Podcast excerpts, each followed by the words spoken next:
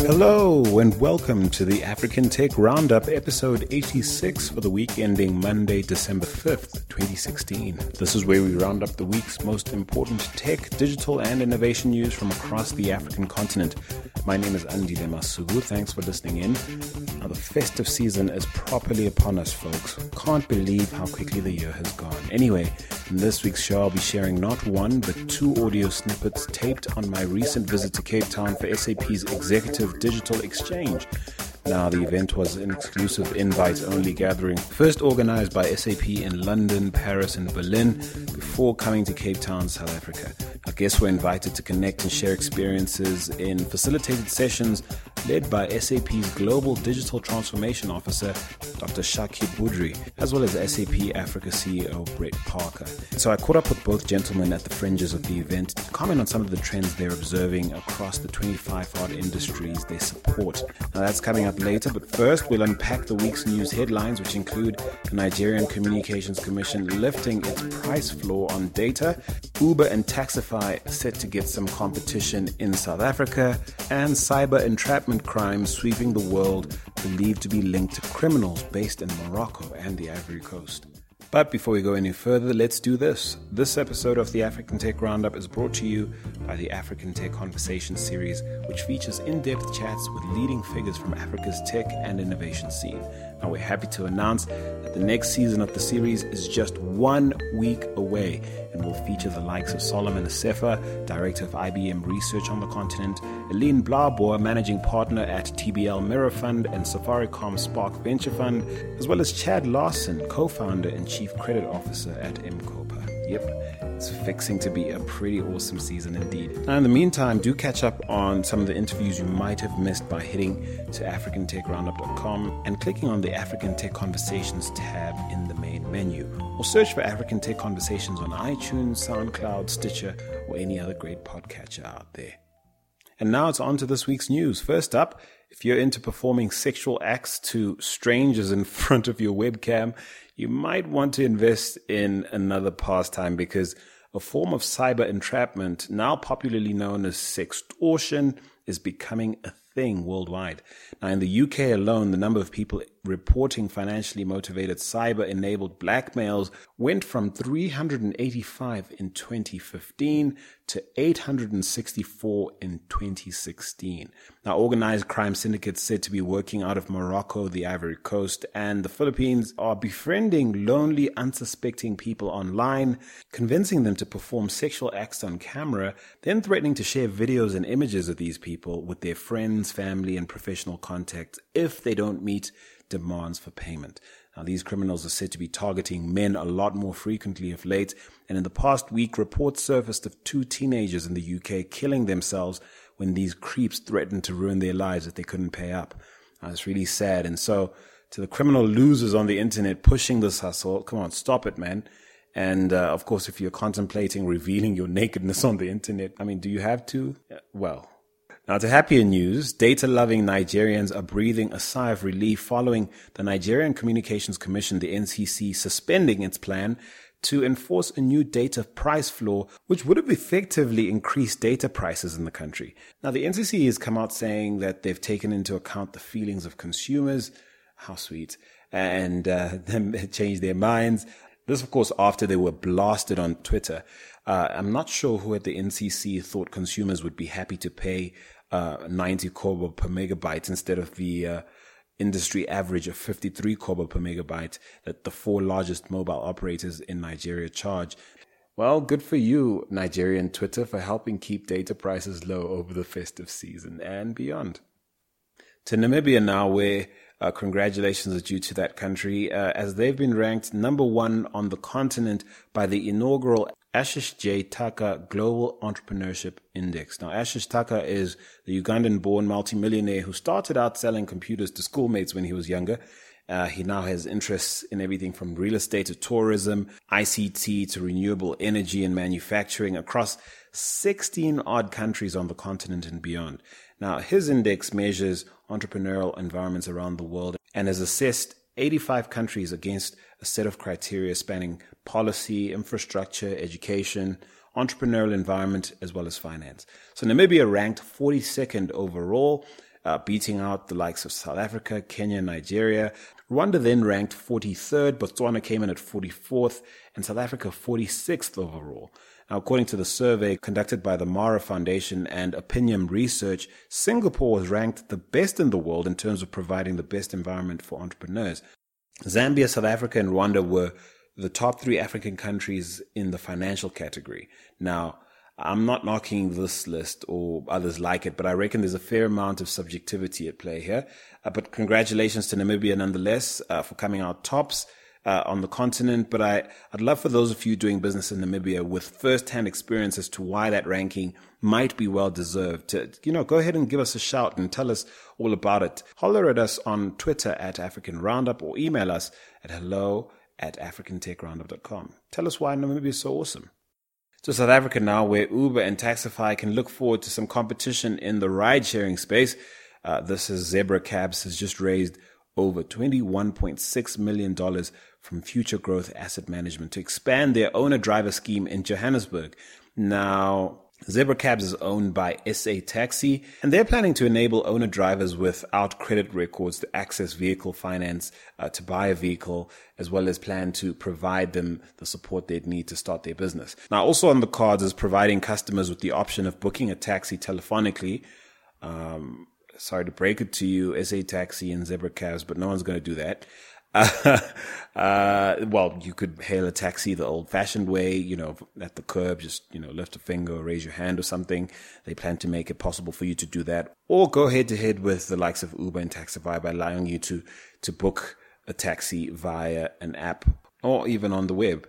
Happily, they plan to take cash, uh, you know, accept card payment, uh, as well as allow people to make payments using mobile e-wallets. According to an SA taxi spokesman, Zebra Cabs aims to achieve critical mass before expanding operations to other major cities in South Africa like Cape Town and Durban. And the rather ambitious goal they've set for themselves to reach by 2020 is to have 3,000 Zebra Cabs on the road. Well, good luck to them. Meanwhile, though, uh, up north in Egypt, Uber is planning to spend nearly $28 million on expansion efforts in that country over the next two years. Now, the cash is said to be earmarked for building a regional support center to provide support for countries in the Middle East and North Africa, particularly French speaking countries.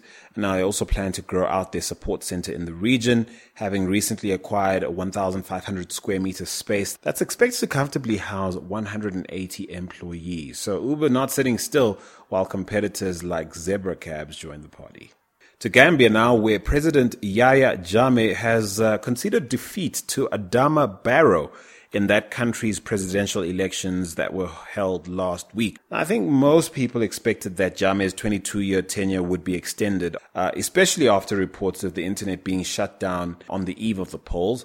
But uh, Jammeh surprised his critics by accepting election defeat and congratulating the winner instead of doing all he could to cling to power. Now, I don't know, folks, help me here. Um, are there any good arguments out there for shutting down the internet during an election? Uh, and I'm speaking now in the African context, where there's obviously in some in, in many African countries uh, an unfortunate history of violence around elections. I mean, let's say, for example, you knew for certain that people were planning to incite uh, violence, uh, for example, or and use the internet and social media to to rally support for such crimes against humanity. Would would it be justified to, to, to shut down the internet or, or block access to social media? Because sometimes it feels like a one-sided narrative. Uh, you know, the this idea of a power-hungry incumbent shutting down the internet to prevent an opponent from basically beating him or her at the polls. Uh, you know, let me know what you think. Um, obviously, playing devil's advocate a little bit here, I mean, how different is, is shutting down the internet, for example, to declaring a curfew or, you know, um, you know, banning people from the streets for t- certain times, you know, to prevent violence from breaking out? I mean, these are things that even more developed nations, uh, you know, tactics that they, they, they sometimes uh, default to when they try and control violent outbursts and such. Let me know what you think. Uh, give us a shout on Twitter at African Roundup. So South Africa next, where one of the week's biggest acquisitions went down late last week, and uh, rather quietly at that. The ICT giant Internet Solutions, which is a subsidiary of the even larger giant uh, tech group that is Dimension Data has now bought the Naspers owned ISP MWeb, which boasts 325,000 customers. Now, this is not a deal too many people saw coming. I certainly didn't. Uh, there's no word on what the deal is worth just yet. It is, of course, still subject to approval by local competition authorities and shareholders, but uh, I reckon that's largely a formality at this point. The interesting thing about this deal is that uh, Internet Solutions operates mainly in the enterprise space, and uh, this acquisition represents a massive move into the consumer market for that company. So it'll be interesting to see how they integrate this purchase into their portfolio. As to Naspers and why they would sell MWeb, well, despite headline earnings growing by 31% to a seriously ridiculous $914 million. It's worth highlighting how most of that revenue was made by their offshore businesses. Uh, you know, making proper money on the continent is proving to be a rather tricky proposition for Africa's biggest tech firm. I, I do wonder if uh, any of the mobile telcos were ever in the running to buy MWeb. That would have been a coup, I think, for someone like MTN or Vodacom or even like Liquid Telecoms, which of course is owned by uh, Econet. But uh, staying with South African news, a quick update on the Please Call Me court case involving Kenneth Makate. Now, he's the former Vodacom employee who successfully proved in court that uh, Vodacom stole his Please Call Me idea and made millions off it for years. Now, the Please Call Me allows customers with uh, no balance on their mobile phones to alert someone with a free text message.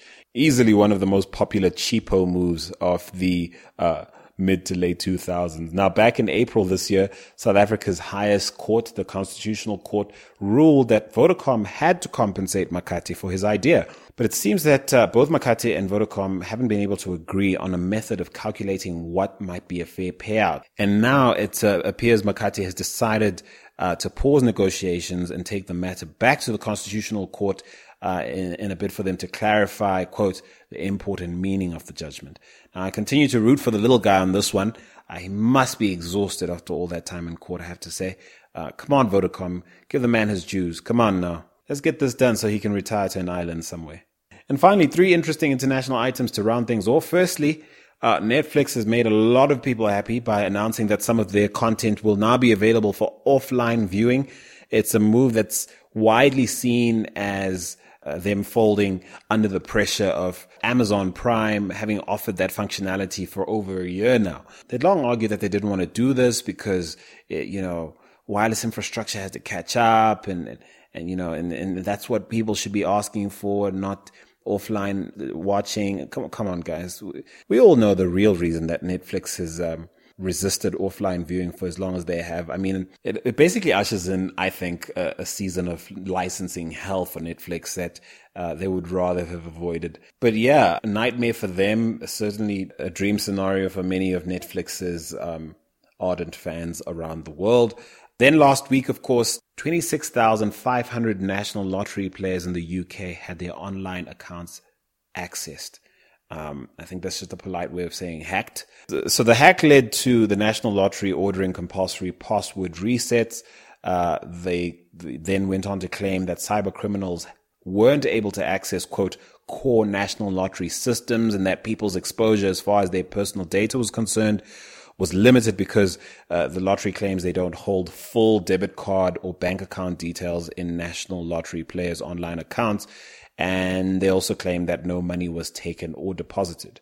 I don't know how much comfort I would take in that personally. The UK's National Lottery has 9.5 million customers registered to play online, but only about 50 of the compromised accounts uh, were actually suspended uh, following the attack. I guess this report is right on trend. A hack here, a hack there, a hack everywhere. I fully expect this to continue. Now, finally, you might recall that in last week's show, we covered the passing of the UK's Investigatory Powers Act and touched on how it's now legal for the UK's government communications headquarters, as GCHQ, and many other government agencies, not only to snoop on uh, UK citizens within the UK, but also access information from anyone outside the UK. Well, it's not like the Americans were going to stand by and let the Brits have all the fun.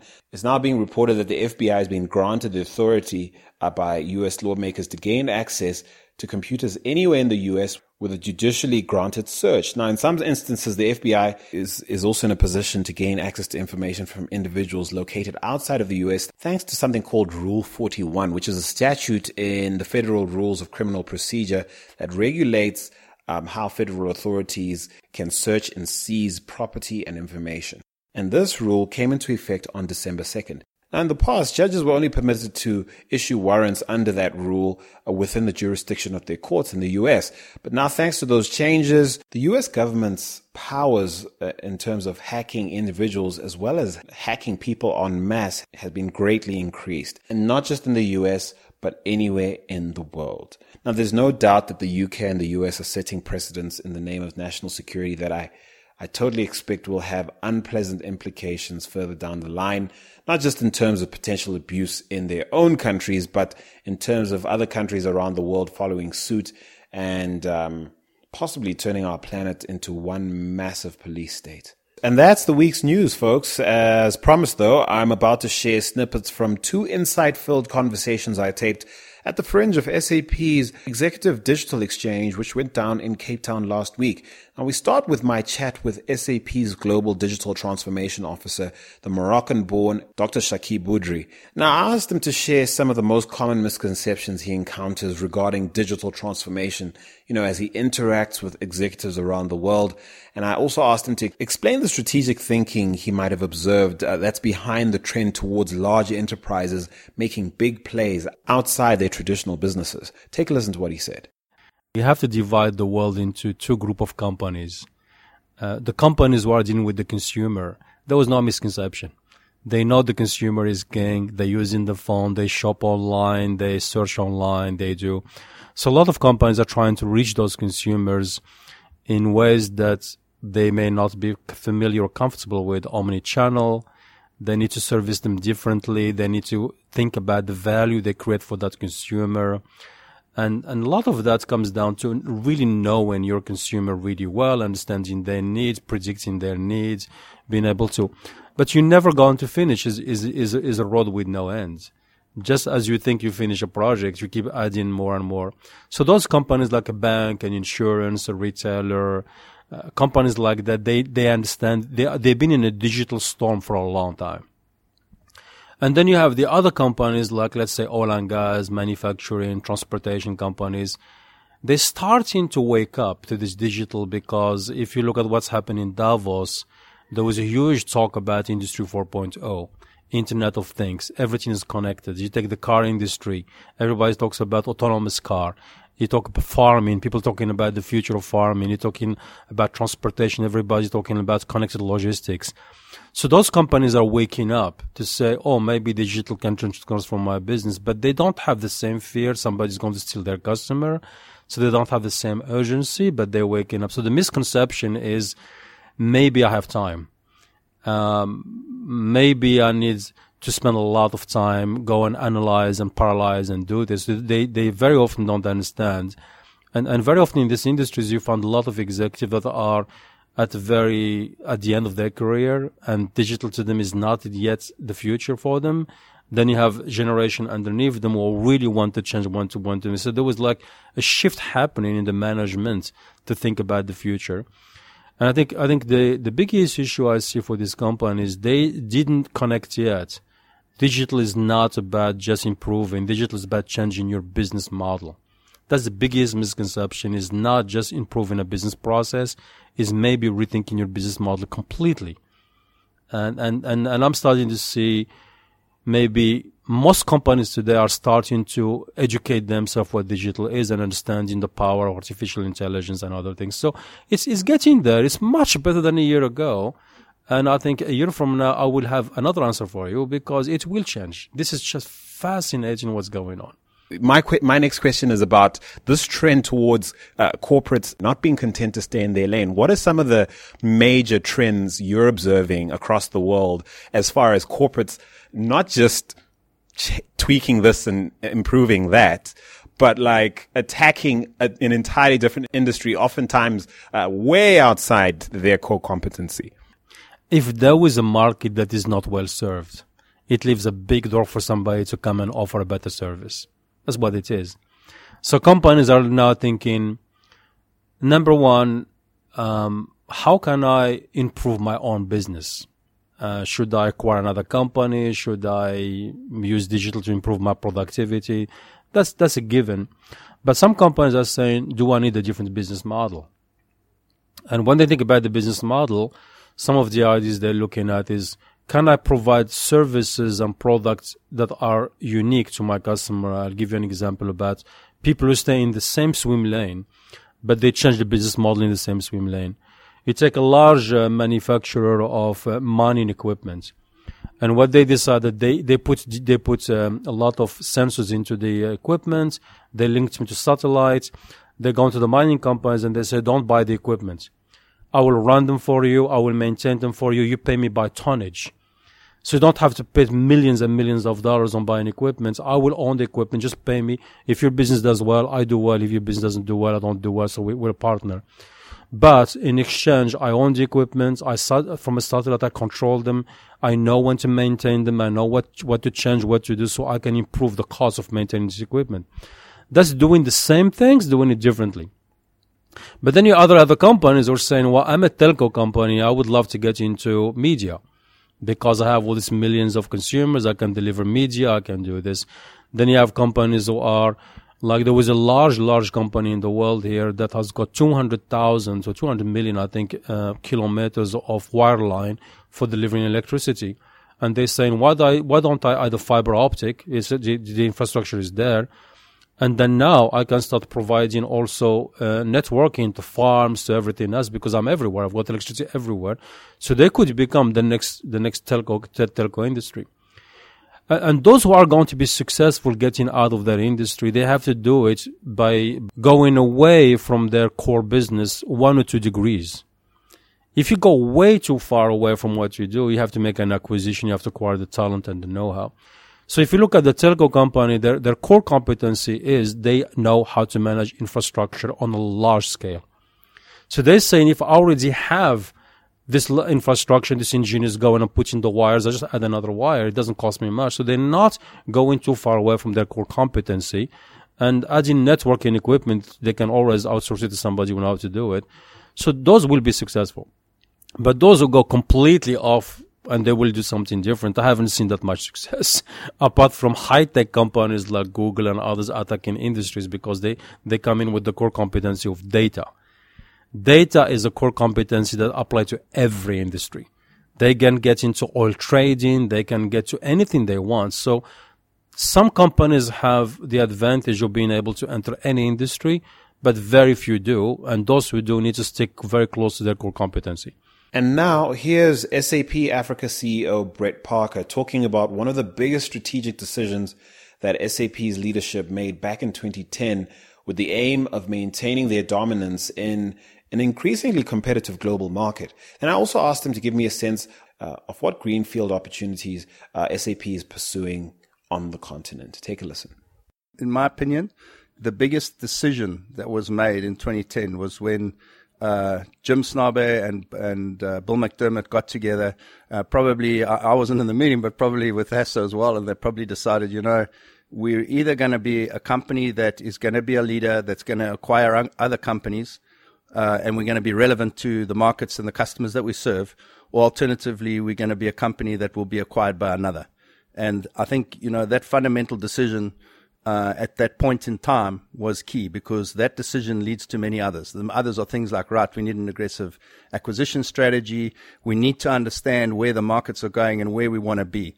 Uh, in our business, you want to be number one and you want to be leading in the areas that you serve. So we're number one in the industry. Nobody does industry like SAP.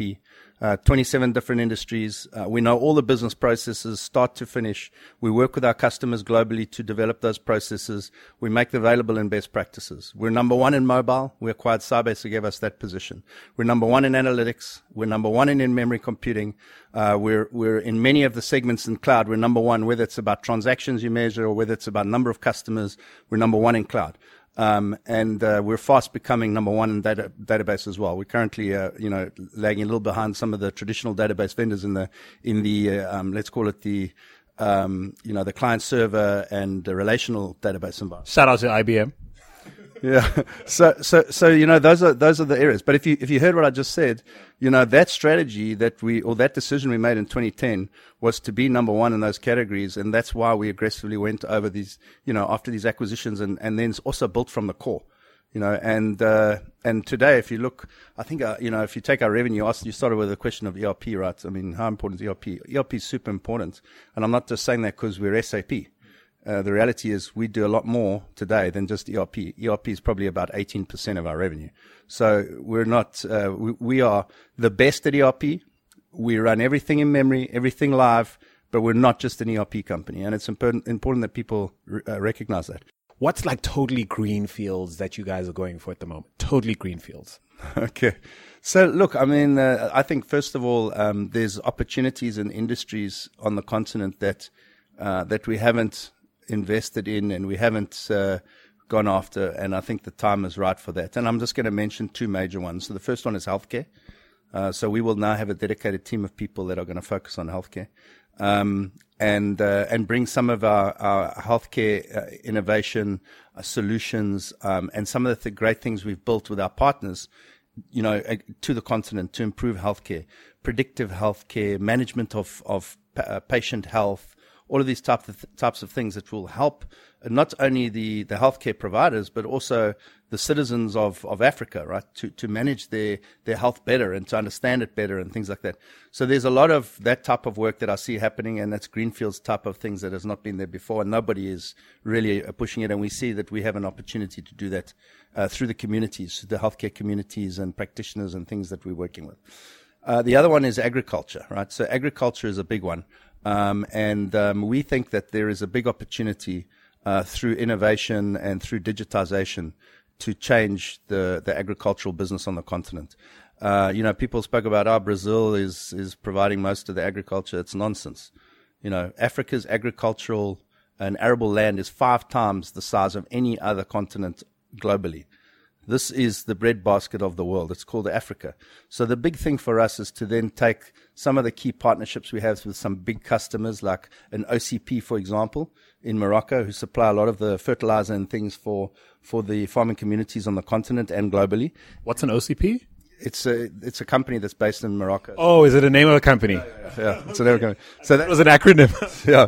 So they basically, and it's a it's French, so I can't. I'm not going to try. I'm going to challenge yourself. CP is the abbreviated version, right? So, so anyway, so they're a they're a um, company we're working with, and yeah, and really what we want to do is we want to take um, more value to the farmers. So at the end of the day, you know, a farmer should know that if they put you know, this amount of fertilizer on these crops at this time and this amount of water and all of that, that knowledge and that technology in place, they will increase the, the yield on those crops by, let's say, 30% or 40%. So those types of things. Then the other thing is, is that when they take these, these crops to market, they need to know how much they're going to get for the crops, right? Before they get there. So it's like, you know, the, that whole supply chain, the, the ecosystem and the technology that, that is needed to improve the agricultural business in Africa is a greenfields opportunity.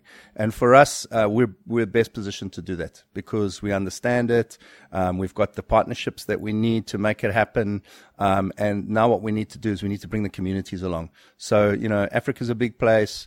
You don't want to start with the hardest pieces. So there's some softer landings that you can go after. And we already have some projects in place in some of the areas in East Africa, for example, and in North Africa, uh, where we're working with some, uh, some co-ops and other people to, to get these types of solutions available to the farmers. Many, many thanks to both Dr. Chakib Bouhdary and Brett Parker of SAP for sharing their insights with me. Look out for the full conversations I had with both gentlemen over the next few days. I will be publishing them on the Quick Tech Chats playlist, which of course you can find at africantechroundup.com or at soundcloud.com forward slash African Tech Roundup.